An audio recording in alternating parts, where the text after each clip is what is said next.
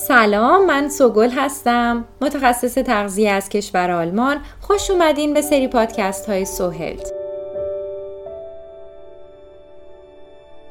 امروز مایلم در مورد تغذیه در زمانهایی که استرس بالایی داریم و از نظر ذهنی در فشار هستیم صحبت کنم که چطور کنترل کنیم افزایش یا کاهش وزن نداشته باشیم و سیستم ایمنی بدن رو بالا نگه داریم. من به صورت خلاصه چندین نکته کاربردی رو براتون توضیح میدم. اولین نکته به صورت متنوع از تمام منابع غذایی استفاده کنید. همونطور که در اپیزود مربوط به بشقاب غذایی سالم صحبت کردم شما برای نگه داشتن تعادل در بدن نیاز به مصرف تمام گروه های غذایی دارید سعی کنید به خصوص در زمانهایی که استرس بالایی دارید از گرفتن رژیم های سخت و کوتاه مدت حتما پرهیز کنید و اینکه یک روز هیچی نخورید و یک روز دیگه به عنوان چیت دی زیاد غذا مصرف کنید رو کاملا کنار بذارید. از بین کربوهیدرات ها سعی کنید انواع سبوسدار و غلات کامل از بین چربی ها چربی های مفید با کیفیت بالا و پروتئین هم به میزان لازم هم حیوانی و هم گیاهی رو مصرف کنید.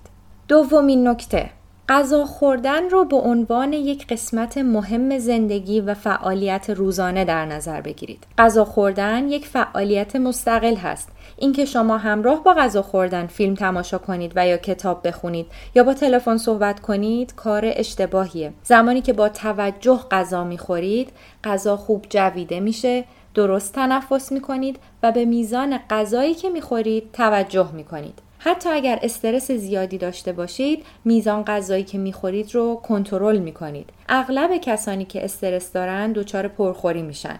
به غیر از دلیل روانشناختی که می‌تونه این پرخوری داشته باشه که باید تشخیص داده بشه و بعد با تراپی حل بشه یکی از دلایل پرخوری های عصبی اینه که بدون توجه غذا می‌خوریم. تون غذا می‌خوریم در صورتی که وقتی تنها فعالیتی که موقع غذا خوردن انجام میدیم فقط تغذیه باشه جلوی کمخوری و یا پرخوری رو می‌گیریم. این را هم در نظر بگیرید که معمولا چند دقیقه بعد از اینکه شما غذا می‌خورید احساس سیری به شما دست میده. و اگر شما سریع غذا بخورید به دلیل اینکه احساس سیری هنوز ندارید حجم بالایی از غذا رو تغذیه می‌کنید.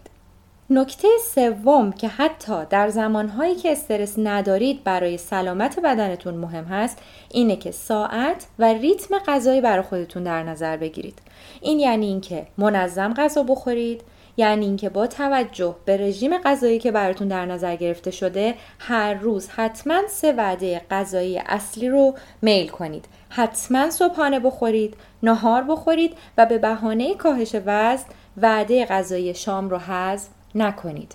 نکته ای رو در مورد مصرف صبحانه بگم. صبحانه یکی از مهمترین قسمت های شروع یک روز سالم هست. با خوردن صبحانه شما به بدنتون انرژی انجام کار در طول روز رو میدین و فعالیت های مغز و بدن رو بیدار می‌کنین. البته که هر صبحانه اینجا مد نظر ما نیست. یک صبحانه که انواع ویتامین ها و مواد معدنی رو به بدن ما میرسونه و قند خون بدن ما رو خیلی بالا نمی‌بره که دچار مشکلات بالا رفتن زیاد انسولین و به همون اندازه بعد از مدت کوتاهی پایین اومدن یک باره قند خون بشیم و این چرخه باعث بشه که ما بعد از خوردن مواد غذایی که کربوهیدرات ساده بالایی دارن مثل آرد سفید که ما اصطلاحا میگیم خیلی سالم نیستن بعد از گذشت نیم ساعت تا یک ساعت دوباره دچار احساس گرسنگی زیادی بشیم.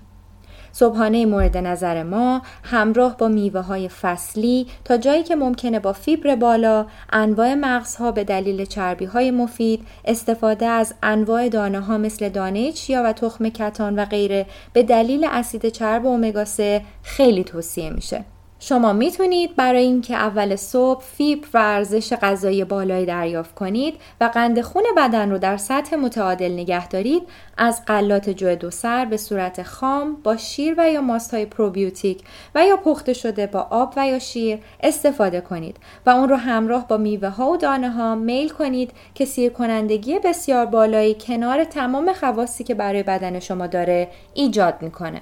در صورت مشورت با متخصص تغذیتون بین وعده های غذایی اصلی چند ساعتی به بدنتون استراحت بدید و غذای مصرف نکنید. البته این موضوع در مورد افراد با مشکلات رفلاکس معده و بعضی دیگه از بیماری ها صدق نمی‌کنه. در صورتی که وعده های غذایی معین داشته باشین به صورت اتومات شما در ساعت مشخص غذاتون رو میل می‌کنین و در شرایط استرس دچار کمبود مواد غذایی نمیشین و وزن از دست نمیدین. تنها مهم هست که وعده غذایی شام سبکتر باشه و سه ساعت قبل از رفتن به خواب خورده بشه.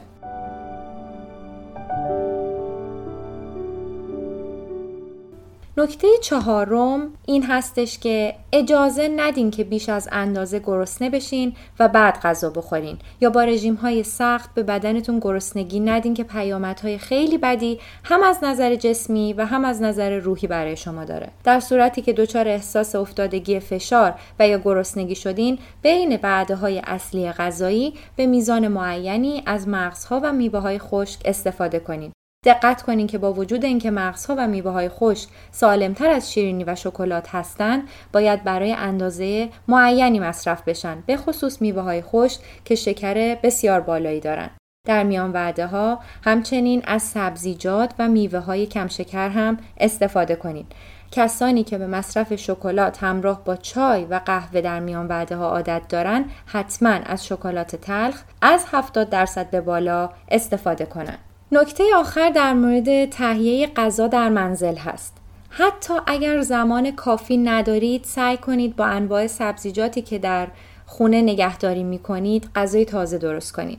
تنها از غذای تازه ما می‌تونیم انواع ویتامین ها و مواد معدنی رو دریافت کنیم و کنترل داشته باشیم روی موادی که داخل غذا ازش استفاده شده و چربی، شکر، نمک غذا رو در نظر بگیریم. تا جایی که می‌تونین از غذاهای آماده استفاده نکنین. در اپیزود مربوط به فست فود مفصل به این موضوع پرداختم.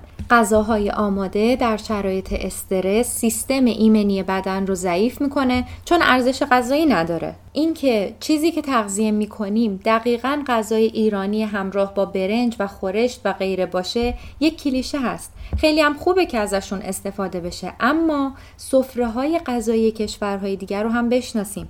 کمی در تغییر ذائقه‌مون تلاش کنیم. گاهی از سبزیجات غلات حبوباتی که توی خونه داریم غذاهای تازه اما سالم درست کنیم و از خوردن اونها و اینکه کار خوبی برای بدنمون انجام میدیم لذت ببریم. همه غذاها رو می‌تونین مصرف کنین به اندازه که برای بدنتون تعریف شده. اما اینکه به بهانه طول کشیدن آماده شدن غذا از غذاهای آماده استفاده کنیم وقتی می‌تونیم با موادی که توی خونه داریم غذای سالم و سریع حاضر کنیم اشتباهه. وقتی صحبت از دگرگونی می‌کنیم وقتی انتظار داریم که بدن فرم بدن چهره و زندگی سالم داشته باشیم باید قدم به قدم این تغییرات رو به صورت روزانه در خودمون ایجاد کنیم. حتی اگر اون عادت و تغییر فقط اضافه کردن یک لیوان آب بیشتر و یا نیم ساعت تحرک بیشتر به برنامه روزانمون باشه.